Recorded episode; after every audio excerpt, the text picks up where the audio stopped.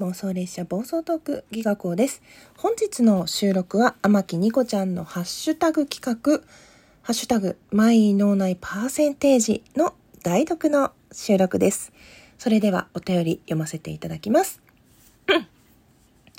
推しのギガちゃんのさらに推しの天木ニコさんのハッシュタグ企画に興味をそそられまして、はじめましてながら参加させていただきたくお便りしました。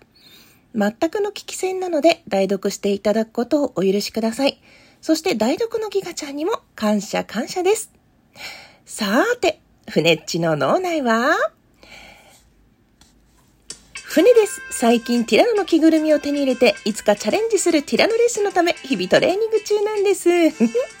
さて、本題のパーセンテージは、船、家族のことを思う40%、船、お金大事30%、船、年がいもなく推しが気になる20%、船、老後を心配す5%、船、趣味の書道をどうにかしたい5%の5本です。